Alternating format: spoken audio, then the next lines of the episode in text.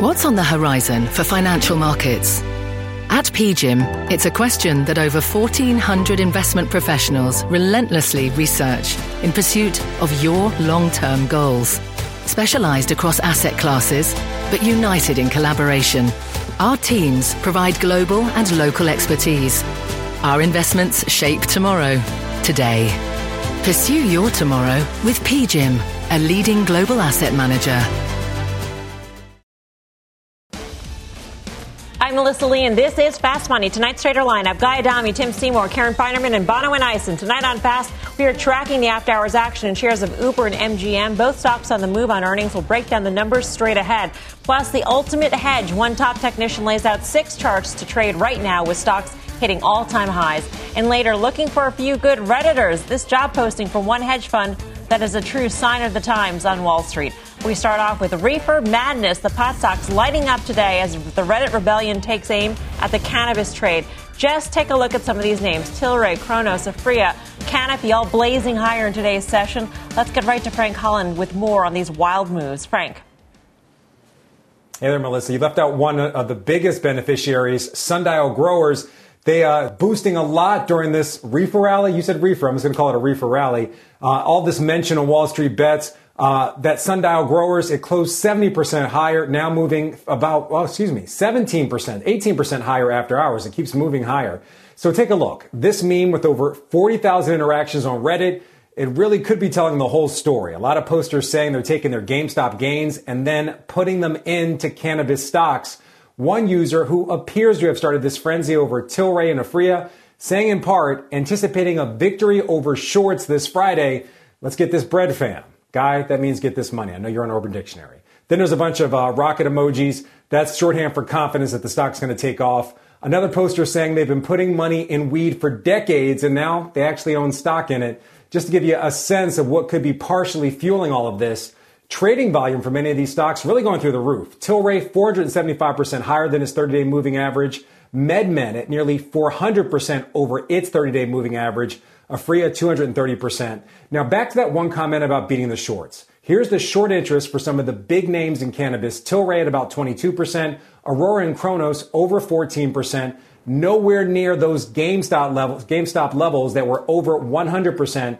And in fact, our data team says most of the companies, uh, they're seeing their short interest on the decline in recent weeks. Melissa. Frank, fascinating. Thank you so much. Frank Holland with the latest on that. We start off here, I guess, with the Cannabis King, because we got to go to the Cannabis King on this. Um, Tim, oh we're talking goodness. about mostly the Canadian stocks. Those are the stocks that are um, more held by institutional holders in terms of being targets potentially for shorts. And so does that make them more attractive for this retail trade? Well, it makes them shortable, too. Remember, these yeah. are trading on the New York Stock Exchange and NASDAQ. You can get a borrow on them. Uh, look, the U S companies that we've talked about a, a lot, and let's be clear, we've talked about the, the U S market and the fundamentals there. Uh, a lot of them, if, if not all of them that touch the plant, trade over the counter because they can't list here. So they don't have the same short sell dynamics. I mean, it, it's, yes, you could short them in Canada, but again, we're talking about, uh, you know, the dynamic going on in the short squeezes here. The, the Tilray short... Um, as is is more compounded by the fact that Tilray and Aphria have merged, uh, and this deal is going to close, and, and it creates, I think, even just some merger arb dynamics of Tilray shorts that may need to cover related to that. So people are looking for the catalysts. I mean, the catalyst mostly for cannabis is uh, the fundamentals have gotten better. The legislative calendar um, was a sign that the U S may be open for business for everybody, including cannab- including Tilray and, and, and Aphria, faster than expected. But again, um, I think the story around Tilray, remember, this is a stock that in the summer of twenty eighteen squeezed up north of two eighty a share uh, and then has moved down ever since that point. That was a short squeeze then. This has been a, a target for the sector for a long time because of the NASDAQ listing. And, and I think for that reason, it's been a vehicle. I think the latest number on Tilray shorts about twenty-two percent or so short interest, according to FactSet. You know, Bono, and what is interesting about targeting the sector is that unlike a GameStop or an A M C, which um, some might have argued were headed to bankruptcy, had difficult times ahead, it's a whatever euphemism you wanted to use, uh, this is a sector that actually had some fundamentals behind it. There are bullish fundamental reasons to be in this sector, but here we are getting that extra juice from the retail trade. No, I like that you draw parallels and comparisons between the two, because it really has been a recent phenomenon that has kind of taken the market by storm. Now, when we look at playbooks, and you mentioned GameStop, yes, there are very much differences, and I'll start with the short interest as well as the borrow cost. So Tilray is trading around twenty-two, twenty-three percent in order for you to fund and borrow those shares too short. So there's already shown that there's been some interest there. Where I kind of caution is just generally jumping into names, saying, setting a threshold for short interest and saying, okay, this is a good opportunity to buy. Buying short companies or buying companies that don't have the requisite fundamentals is not a long-term investable strategy. You may realize profits in the short term, and I can understand people pursuing that, but I do want to make sure that we kind of level set here and understand that there does need to be some fundamental analysis and support for why you will put money to work in these names. It can't just be a general screening for short interest percentage as a percentage of float. I get that. You get that. A lot of people on our panel get that. But a lot of people out there see the momentum behind these these names. And, Guy, I'll go to you on this one. Sundial, for instance, that's the name that Frank Holland started his report with. Sundial's thirty-day average for volume is five hundred seventy-one million shares. five hundred seventy-one million shares, the thirty-day average. Just to give you a comparison, Microsoft's thirty-day average for volume is thirty million shares. I mean, the momentum is there. So how, as a trader, Guy, do you reconcile perhaps the, the, the nagging angel on one shoulder that says fundamentals versus the other one that says, but look at the momentum, ride that? So, you know, you're making an Animal House reference there that I won't necessarily get into. Really? And what Bonawyn just no did, idea. by the way, yes, Mel, yeah, I know you don't. That, that does not surprise me in, in the least. But the Icebreaker just now did a whole N B C, you know, the more you know. That should be, you know, that little music, the more you know, because he absolutely nailed the entire thing. But what I'll say is this. A couple weeks ago, I had the opportunity to do Power Lunch with Morgan Brennan, and you know, we talked about GameStop, and she said, what do you think? And the stock was trading on eighty dollars, and I mentioned the volume being like one hundred eighty million shares and how it was just extraordinary amount of volume, ten times normal volume. And I said that day the move is probably over based on the volume. Well, little did I know that a week later it would be trading four hundred eighty dollars or so. So I absolutely hear what Tim said, what Bonawyn said, but you know, when the momentum, when the when the when the crowd gets behind it, and things can go a little crazy. So maybe it's not necessarily over, and if, maybe it will overshoot. I don't think to the magnitude that we saw with the GameStop, but right now, volume events are not necessarily dictating exhaustions of moves. Uh, Tim, you're raising your hand, so uh, did you have a comment? Just j- trying to be polite. Just, well, two things I just want to point out. So first of all, Sundial also is a penny stock, so that yeah. share count is extraordinary because of, of the dollar price of it or lack thereof. Um, look, I, I'm long Tilray in my E T F, and I want to point out something that uh, you know, it's not a stock I was long for a long period, um, but because of some of these flow dynamics, I, I you know I put a position on, you know, at least. Uh, grew a very small position uh, six to eight weeks ago. I sold into this strength today. Again, so I'm someone that's been long Tilray. Uh, I run a cannabis E T F, and my view is that, first of all, a lot of this is a gift. Uh, the stock's up four hundred forty percent already this year, and to me, uh, I run an active fund. I, I'd actually like to, to take advantage and fade some of this strength. I, it, it will uh, probably go higher, but I sold forty percent of my position today because I think that's the thing that I'm supposed to do as a fund manager. Yeah, by the way, we say penny stock, but, the, but Sundial does have a market cap that right now exceeds four point six billion dollars. Um, so that, that, but that is because of the frenzy that it has seen. Karen, let's let's think of the scenario, and I doubt you will ever find yourself in this situation, but let's say you wake up one morning and you have a stock in your portfolio that you have learned has become a Reddit target. What would you do? Uh-huh. I would, I'd be very excited about it, actually, to be honest. Um, you know, I really would want to understand what they like about it. Is there any fundamental story that they like about it? So that would be one thing. And I believe here in the cannabis space, Tim has highlighted it numerous times, there really is a fundamental story. However, where, you know, Tilray is trading, if you're going to buy it here and wait till they, wait till it gets crazy to a crazy price, I don't know, maybe it's here already. So that, you know, I wouldn't be hanging on to it. My position, you know, I have one particular stock that does have a big short interest. I wouldn't be hanging on to it hoping that it got to insane, insane, Once it got to like, wow, this is getting a little out of control, I would certainly sell some. I think Tim did the right thing for sure. You got to, I mean, you have to have some sort of risk management mechanism, and up this much in one day. On, I mean, you know, you got to take some money off the table. If I were in that position, I'd be taking money off the table too. Would I maybe let a little bit ride just for fun to see where it peaked out and then sell it lower? Yeah, yeah, probably, to be honest. Yeah, of course. I think that's what many people would do. Tim's shaking his head yes, too. Let's get more on the rally in pot yes. stocks and bring in Owen Bennett, Jefferies Global Tobacco and Cannabis Analyst. Owen, great to have you with us. Um, you make a good point about what Robinhood allows in terms of trading of these stocks and what it does not allow, and, and maybe that's why we're seeing the Canadian names move much more so than the U S names. Yeah, I think the, the strength in Canadian names recently is almost entirely coming from retail and within that, the Reddit community. Um, I think there's a there's a couple of factors at play driving the retail interest. First, obviously, the possibility of U S legislative reform, meaning that retail wants to get exposure to cannabis on a platform like Robinhood, and you can't buy the U S names, so Canadian names are the only option, even on platforms where you can buy the U S names. Arguably, many retail investors aren't aware of the U S M S Os. It's always the Canadian names that, that grab the media headlines. Um, secondly, and obviously, guys, you guys have been focusing on this in the discussion I just joined. So the Canadian names were heavily shorted by institutions, and therefore retail arguably also at the same time trying to squeeze those shorts like they did with GameStop.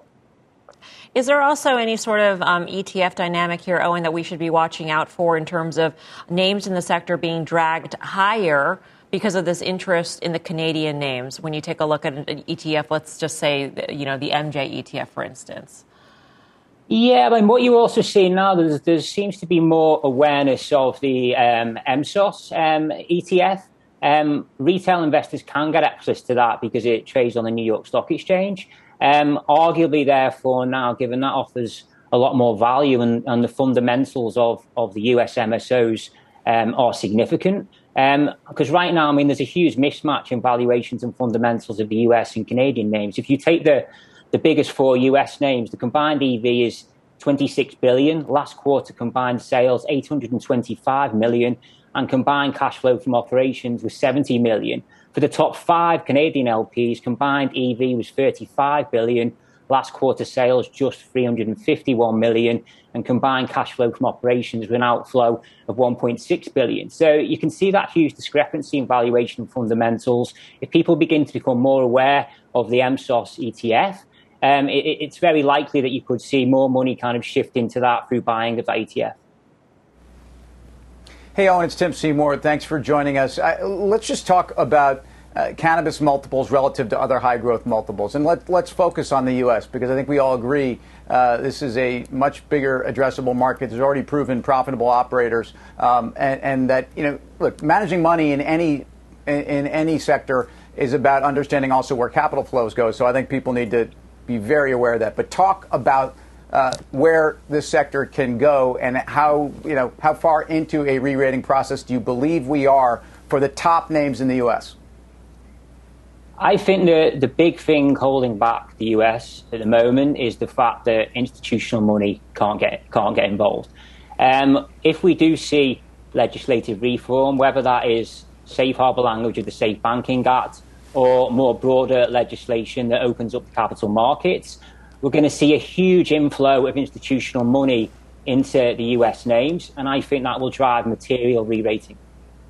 Material re-rating such as, can you give us an example just for, for fun? Well, I mean, you, you just look at what's going on now. I mean, you look at the Canadian, the, sorry, the U S names trading on a next twelve-month E V to sales of kind of five, six, seven times. Mm-hmm. You're looking at the Canadian names with not as attractive fundamentals. They're trading on double digit. I mean, so it's easily, wow. you can easily assume a scenario where all these U S names overnight move to double digit um, E V to sales multiples. All right. Owen, got to leave it there. Thank you so much for joining us. Appreciate it. Thank you. All right. We are also seeing, no surprise, some pretty big moves in cannabis options today. So let's get to Mike Co with that. Mike, what are you looking at?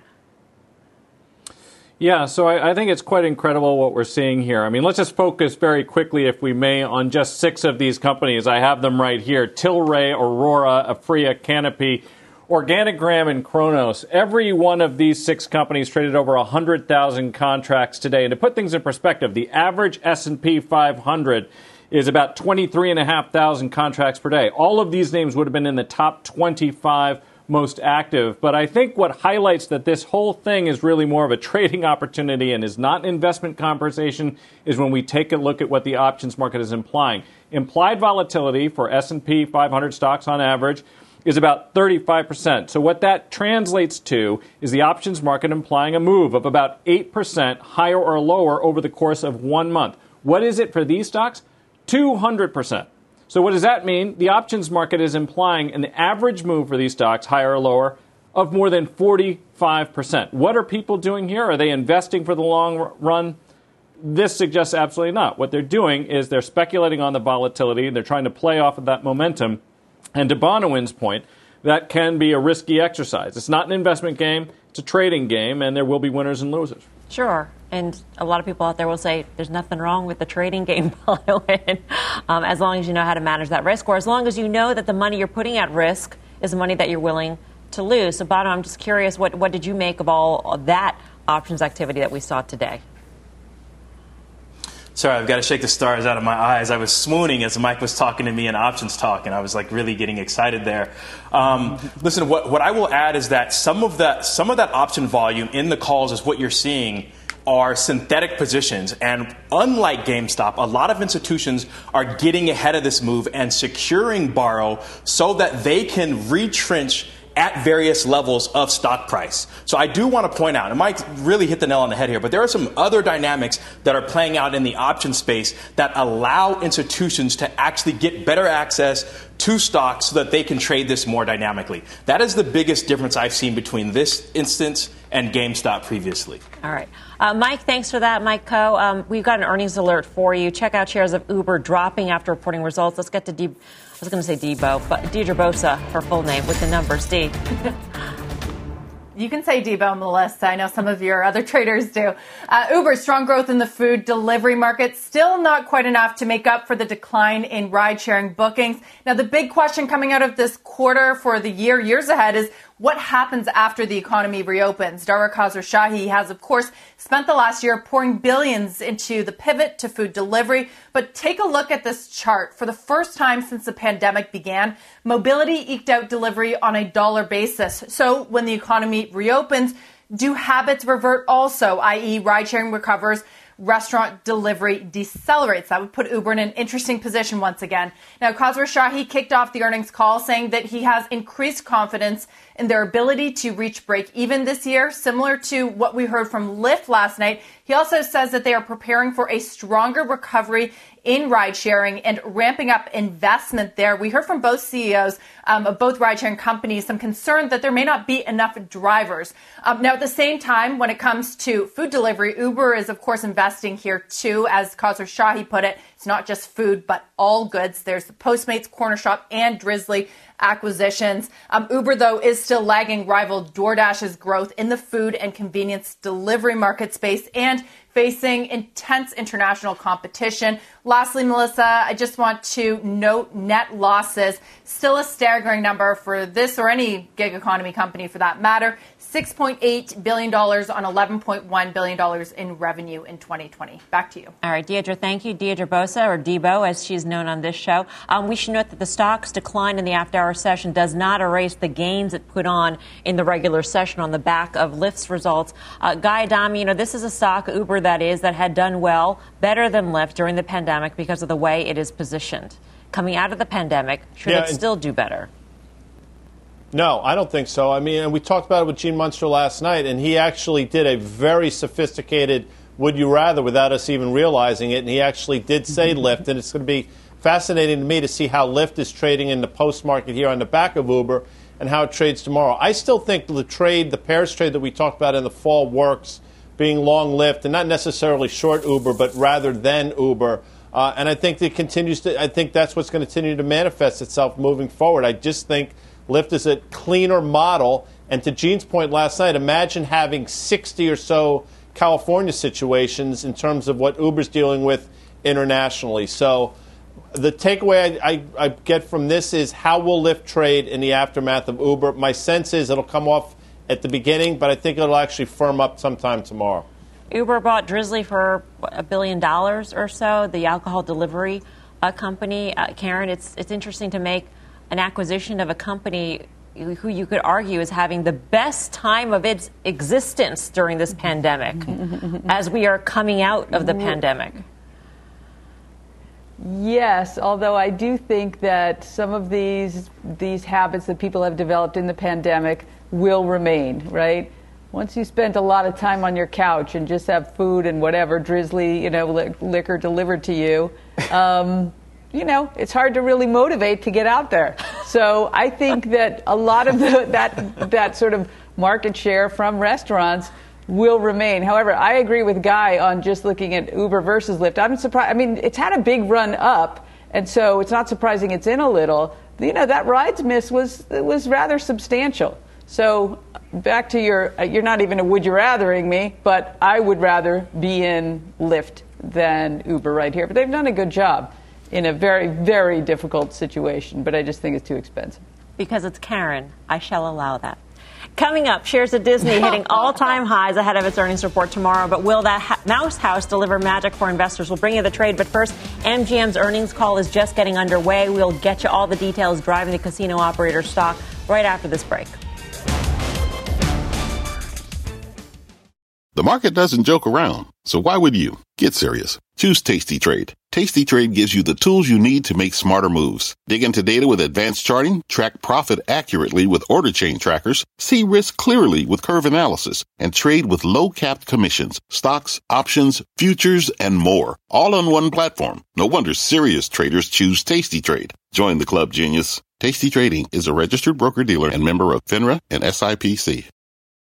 Wouldn't it be great to have all your investment and retirement accounts in one place? Yahoo Finance, our sponsor today, makes it easy. I use it to put my investment account and four oh one k accounts into one hub and get expert tips that help me confidently manage my money. For more than twenty-five years, Yahoo Finance has been the brand behind every great investor. Whether you're a seasoned investor or are looking for that extra guidance, Yahoo Finance gives you all the tools and data you need in one place. They're the number one finance destination, producing a holistic look at the financial news cycle, including breaking news, original editorial perspectives, analyst ratings, independent research, customizable charts, and so much more. Securely link your brokerage accounts for a unified view of your wealth, including four oh one k and other investments. A comprehensive perspective is what sets apart great investors, and it's how Yahoo Finance ensures you have the insight to look at your wealth in its entirety. For comprehensive financial news and analysis, visit the brand behind every great investor, yahoo finance dot com, the number one financial destination, yahoo finance dot com. That's yahoo finance dot com. Welcome back to Fast Money. We've got another earnings alert on M G M, which is down after its report. The conference call is underway. Let's get to Contessa Brewer with the details. Contessa. Well, Melissa, the thing M G M Resorts has going for it, it doesn't have all its eggs in one basket. So where normally Las Vegas is the driver of M G M's business, in a year where the Strip has not recovered, the customers who are coming are younger and richer, and pool season is right around the corner. That's a significant source of cash for the company.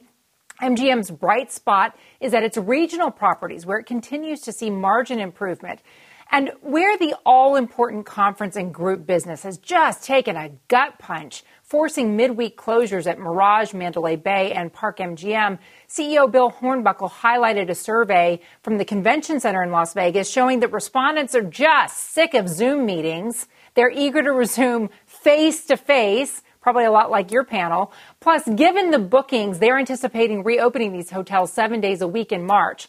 And though Macau is still struggling, it has a resurgence of COVID cases in other parts of China. This weekend is Chinese New Year. It's a really crucial time for these casinos.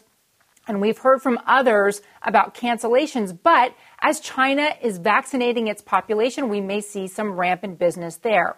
Finally, BetMGM, its digital app, continues gaining market share, expanding into more states. Right now, twelve, and we're told it will be in twenty markets by year's end. And in the iGaming segment, remember, I keep telling you about these casino games that are important for the growth in revenue. Bill Hornbuckle says there, BetMGM is the leader, really driven by its M Life rewards program, Melissa. All right. Contessa, thank you. Contessa Brewer. Karen, you're long M G M. Yeah, I'm long M G M. I bought it, I don't know if you remember, in May or June, um, the uh, thirteen D that uh, I A C filed. So uh, remember, Barry Diller and Joey Levin went on the board. They never, not never, but I don't recall them ever having taken a stake this big in something else, right? They're a serial acquisition buyer of companies to put in their fold. They liked this, and they really believed that um, the online gaming business could be huge for them. And obviously, we see that starting to take place, and we see it in DraftKings and Penn Gaming. And so that was really interesting to me to follow them. The stock didn't trade up that much on the heels of that. So to get in at not very different prices than they did in the low twenties uh, was really interesting to me. Plus, you have the reopen trade. So stocks run up a lot going into this earnings. Uh, it, the, the stock, the story isn't about this quarter's earnings. So I'm going to hang on to it. I like it. I like, you know, I think it's a reopen trade, and I like gaming as well, the online gaming as well.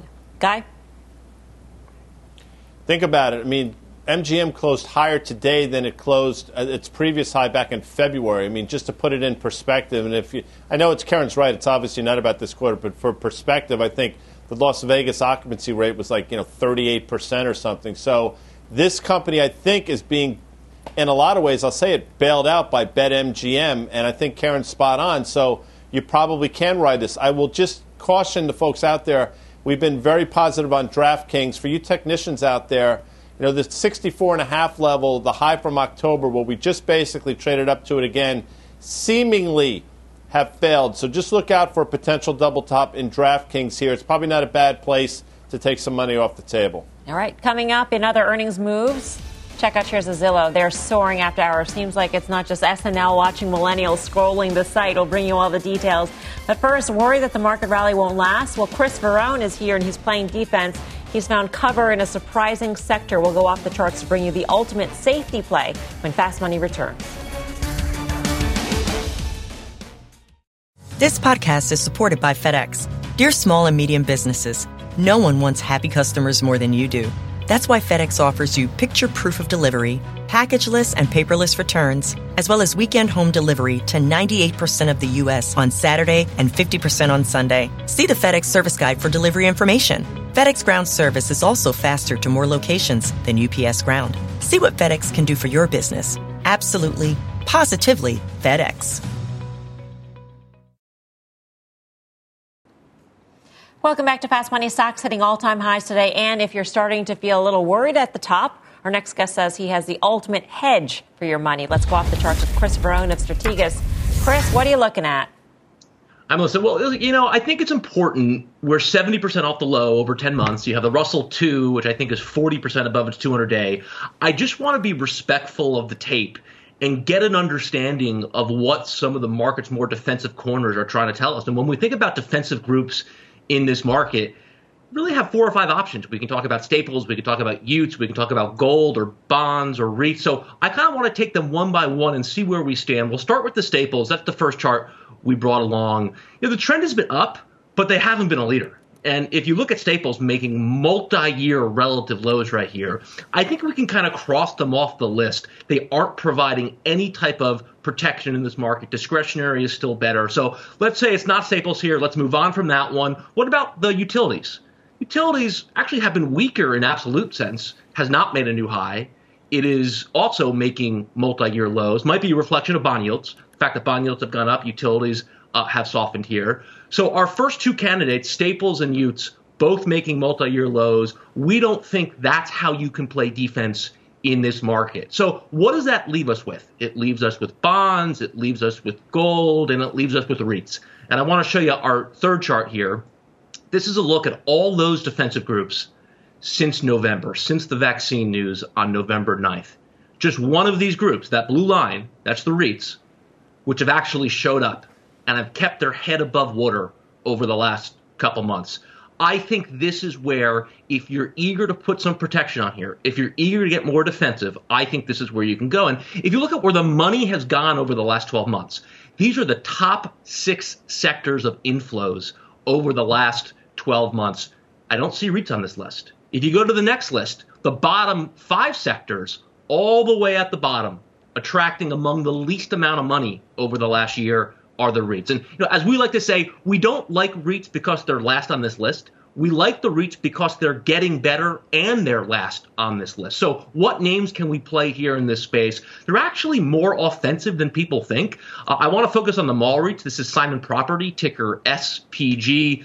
Um, you know, this is a stock that didn't peak in twenty twenty. This is a stock that peaked in two thousand sixteen. You had a five-year bear market here. You've based for the last ten months. You've broken up through one hundred bucks. Uh, one oh five, one oh six today. I think this can trade one thirty-five, one forty, a nice bottom, a nice base there. And then the Resi REITs, uh, E Q R, Equity Residential, another improving name, another stock that's weakness and its underperformance predates COVID. This has been an underperformer for a long time. I think this has bottomed uh, in a very big way, breaking out here uh, over the last several days. This is another one I think in the context of wanting to put a little defense on in a defensive sector. Um, This is a way to do it. REITs better than staples, they're better than U T S, and they're better than bonds. Chris, it's Karen. Let me just ask you something about REITs specifically more in the yeah. commercial office space. Is it, I mean, things I think will continue to get worse because we haven't seen leases roll over yet. Do you think this sector, though, is so bad and, and already pricing in just, you know, further downside that the risk reward's compelling here? You know, this is another area where, Karen, I think, as you know, these office REITs didn't peak in January or February of last year. A lot of these things peaked four or five years ago. And when you're a relative laggard and you get a nasty event like COVID, you're the stocks that get punished the most. That already happened. I think that's been discounted in these names. A lot of them traded down seventy, eighty, ninety percent into the lows um, last March. They've spent the last year improving. I think office, along with the retail REITs, along with the mall REITs, are improving part of the sector. Now, conversely, on the other side, the area that everyone has played in the REITs, the data centers and the towers, that's S B A C, that's American Tower, those are the ones actually rolling over here. So, you know, much like you're seeing with the broader market, more offensive leadership, even within defensive groups like REITs, you're seeing the more offensive names take leadership as the more defensive names start to underperform. Chris, thanks. Good to see you. Thank you, Melissa. You- Chris Verrone, Strategas, and, and Tim, I think that's an important point in that there is a big component within the REIT sector that is very leveraged to the reopening trade.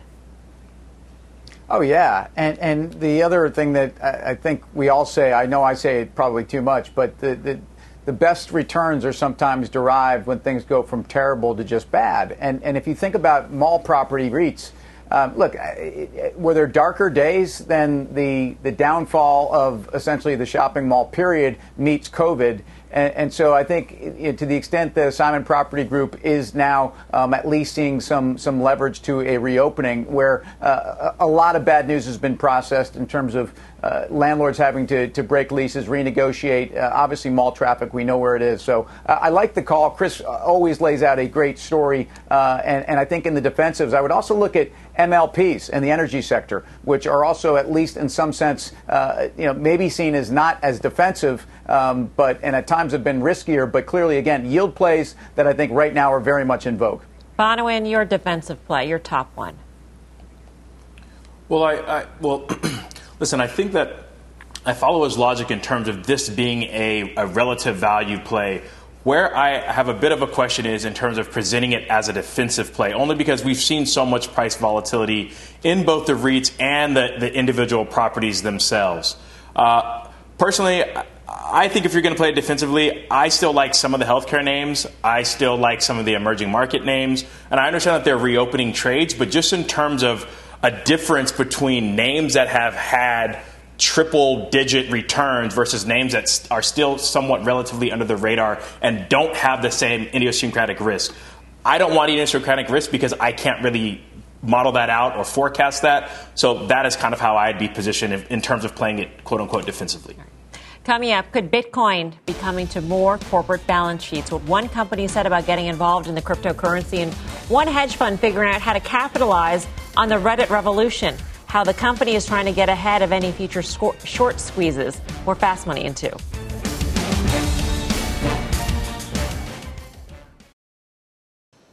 Welcome back to Fast Money. Take a look at Bitcoin pulling back from all-time highs. The crypto getting a major boost earlier this week after Tesla bought one point five billion dollars worth of digital currency. So the question we've been asking is, Will we see more big-name companies follow suit? Listen to what Twitter C F O said earlier today on C N B C. When we think about our balance sheet, we think about matching how it's invested and the Um, currencies in which it's invested relative to how we might pay people, whether it's uh, paying somebody who's providing a service to us or paying employees. So we've done a lot of the upfront thinking to consider how we might pay employees should they ask to be paid in Bitcoin, how we might pay a vendor if they ask to be paid in Bitcoin, and whether we need to have Bitcoin on our balance sheet should that happen. Uh, it's something we continue to study and look at. And we want to be thoughtful about over time, but uh, we haven't made any changes yet. I think it's interesting the distinction that, that Twitter C F O and also Tesla is making in terms of why it's carrying Bitcoin on the balance sheet. It is the use case for Bitcoin as opposed to the store of value argument, Guy, which a lot of um, bulls on crypto right now are making. It's a store of value. It's a store of value. It's a store of value. For companies, though, excuse or reason for adoption, for the most part, it's been because of the use case or the potential use case. Yeah, and I think that's fair. I think that's getting ahead of the curve without question. And the B K, the Bitcoin baller, has been talking about that literally for the last four or five years, so good for him. And for every company that says, you know, it's a use case, you have, I think, a MicroStrategies, uh, Michael Michael Saylor, who's basically, you know, he's basically telling people, you know, you're in this worthless dollar, you should mm-hmm. be diversifying. So I think there's a little bit of a difference there. Somewhat nuanced, I guess, but you know, it's sort of also live by the sword, die by the sword. And, and again, MicroStrategies, the run has been tremendous, but on a relatively benign day for Bitcoin, you know, MicroStrategies was down twenty-four percent today, and I think these are the types of market fluctuations we're going to be seeing. We talked about it last night. I think you have to talk about it again this evening, Mel. Yeah, I bet on a lot of earnings calls there's that question, are you considering putting Bitcoin on the balance sheet, Karen? And you notice that that actually happened with G M. Yes, actually it was right near the top of the call, and Mary Barra was very, I think I wrote it down so I can say it exactly, uh, we don't have any plans to invest in Bitcoin, so full stop there. I mean, no. She'd close the door on that. Later, she did, you know, if their customers want to pay for it, pay for their cars with Bitcoin, that's something they would probably look at. But in terms of for their balance sheet, no. So I think, you know, we're going to see a lot of, we're going to see the question in every, in every, um, conference call, but I think we're going to see a lot of no also. For now, yep.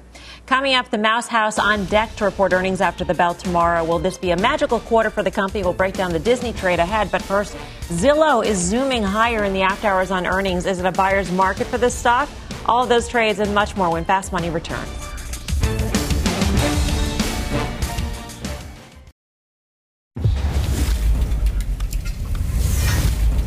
Welcome back to Fast Money. Check out shares of Zillow topping the tape after hours, on pace to hit all-time highs. The real estate app reporting earnings double what analysts were expecting for the latest quarter as the U S housing market remains red hot. The company seeing a record two hundred one million unique monthly users on average during the quarter. Karen, what a phenomenal number that is. I mean, the number, the bar was really high, and uh, they Dwight Stones did. I know that uh, Tim and Guy may have another, another, a different approach to the high bar, but Bosberg. I know Dwight Stones, friend of the show. It was extraordinary. I mean, even, you know, expectations were high. This quarter was so good, it was ridiculous. I had not been a fan of their home buying, which wasn't the star of the quarter, but I guess that flywheel approach of them being in every part of the business, from, you know, internet media technology to loans, just being in the center of it all.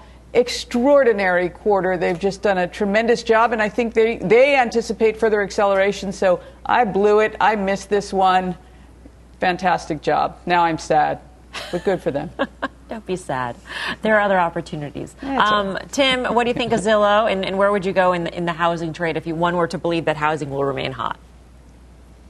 Uh, I think Karen was also referring to Dick Fosbury of the Fosbury Flop. Yeah. Huge fan of the show. Uh, we like to talk about him whenever we can. Apparently. So, um, we're the only ones. And, and uh, yeah, sure. Um, look, housing trade, I continue to think, especially after these charts have, have you know, done some consolidating, but also the, we've had a chance to look into the fundamentals. Home Depot uh, and Lowe's, home improvements. I actually think Home Depot over Lowe's after a significant underperformance uh, of Home Depot to Lowe's over the last eighteen months. Uh, I still think that there's more money in the pockets of homeowners through lower interest rates in addition to the appreciation of their homes. People are still investing in their homes, and I think they will, uh, maybe even more so after the p- pandemic ends. Bonawyn?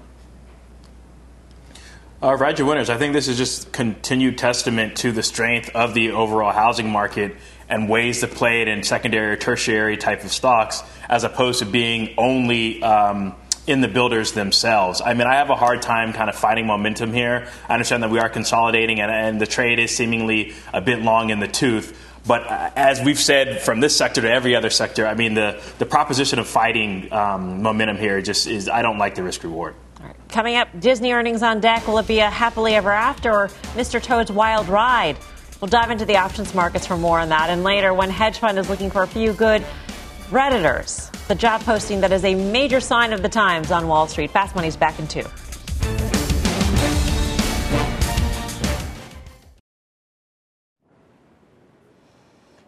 Welcome back to Fast Money. Here's a sneak peek at the Cramer Cam. Jim's speaking exclusively with the C E O of Mattel. You can catch that full interview top of the hour on Mad Money. All right, we're gearing up for Disney earnings. The media giant reports tomorrow after the bell. The stock hitting yet another new all-time high in today's session. So, Guy, what are you expecting? Well, I mean, I'm sure they're going to talk about Disney Plus, and it's been staggering, obviously, what's been going on there in terms of growth. And Karen and Tim have been all over this for a while in terms of the new valuation they should be receiving. And by the way, they're getting that valuation in spades because at one hundred ninety dollars, it's probably trading close to forty times or so next year's numbers, which is extraordinary, but maybe well-deserved given what you're seeing with Hulu and Netflix. So I don't necessarily think it has to be an earnings um, uh, huge beat to the upside to keep the stock moving. I think it all comes down to this this transition the company's going through. I'm inclined to take profits, but that's been the wrong thing to do now for the last four or five months. Bonawyn, how's the options market setting up for this one? Yeah, well, I, like Guy, thought about a stock replacement strategy, but the options are telling me a completely different story. Calls outpace puts four to one, and options are implying about a six percent move in either direction between now and Friday. Compare that to about a three point five percent move um, on the back of earnings on average. And then the trade that really jumped off the tape for me, keep in mind about six thousand of these traded over the course of the day, but eleven hundred of the Feb two oh five calls were purchased early in the morning for about one eighty-nine, putting your break even at two oh six eighty-nine or about one hundred ten percent of spot. It's another short-dated trade. I think it's a pretty aggressive call for a stock going into earnings that's already trading at an all-time high. But people are pretty bulled up. Yeah, I mean, it's up thirty-three percent so far. Actually, that's a one-year chart, but still, that's a lot. That's a big gain here. Uh, Tim, how do you stand? Where do you stand on Disney at this point? Very bullish. Uh, you know, I, I, the valuation's difficult, except for I, I think the valuation and the multiple need to go higher. I think they've, you know, they've guided uh, reasonably conservatively. I think ninety-five million dollars is a number that's conservative on, on Disney Plus subs. The strategic reorg, let's not forget about that. That's applauded. That's not a problem. And I talked about yesterday companies that are in a position to overshoot on the upside on, on a reopening trade. Uh, why isn't Disney one of them? I, I think absolutely people will be running to their parks uh, and experiences as fast as they can. And, and I think Studio will come reborn. So uh, it should trade expensive. It will. Uh, I mean, imagine the kids across America, Karen, who are, have been begging their parents to go to Disney. And they said, we can't go because of the pandemic. When it finally reopens, they got no more excuses. Right. I know the one good thing for the parents of the pa- about the pandemic is you don't have to go to Disney, but it is extraordinary. Guy, you gave me credit. I don't deserve it. I have not been long this for uh, forty more more points than that, so I missed this one as well. I I, I think there. It's not like the the parks are priced for free now, so I don't know. It's, if it goes higher, it's going to be without me. All right. Good job, Tim. For more options action, be sure to tune into the full show Friday, five thirty p.m. Eastern Time. Up next, Redditors Wanted, the job posting that got all of us talking tonight. The details when we come right back.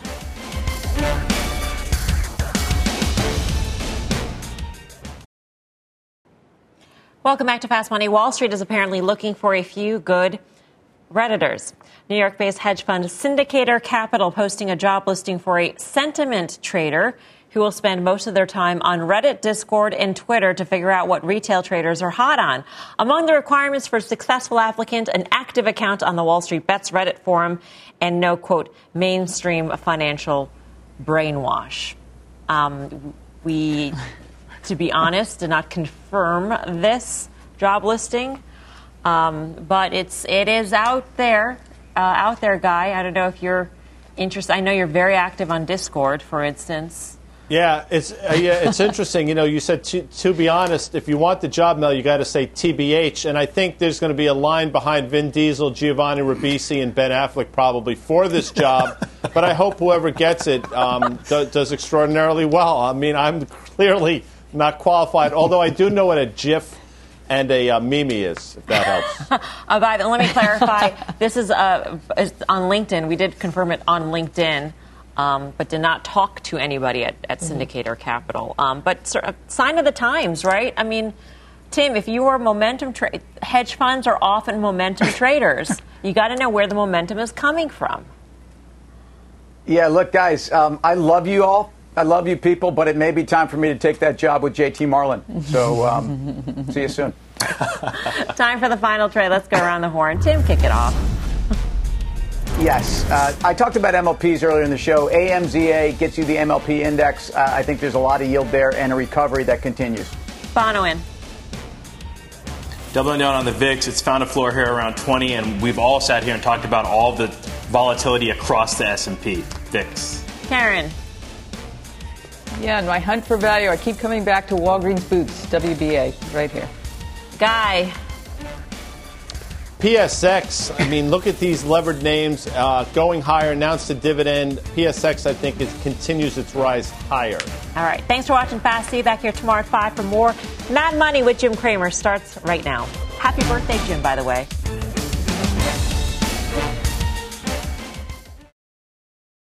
This podcast is supported by FedEx. Dear small and medium businesses, no one wants happy customers more than you do. So you need a business partner just like you. Like FedEx, who understands your passion for serving your customers because they have the same commitment towards you. That's why FedEx offers you picture proof of delivery, packageless and paperless returns, as well as weekend home delivery to ninety-eight percent of the U S on Saturday and fifty percent on Sunday. See the FedEx service guide for delivery information. What's more, FedEx Ground is faster to more locations than U P S Ground. Trust FedEx for timely deliveries. See what FedEx can do for your business.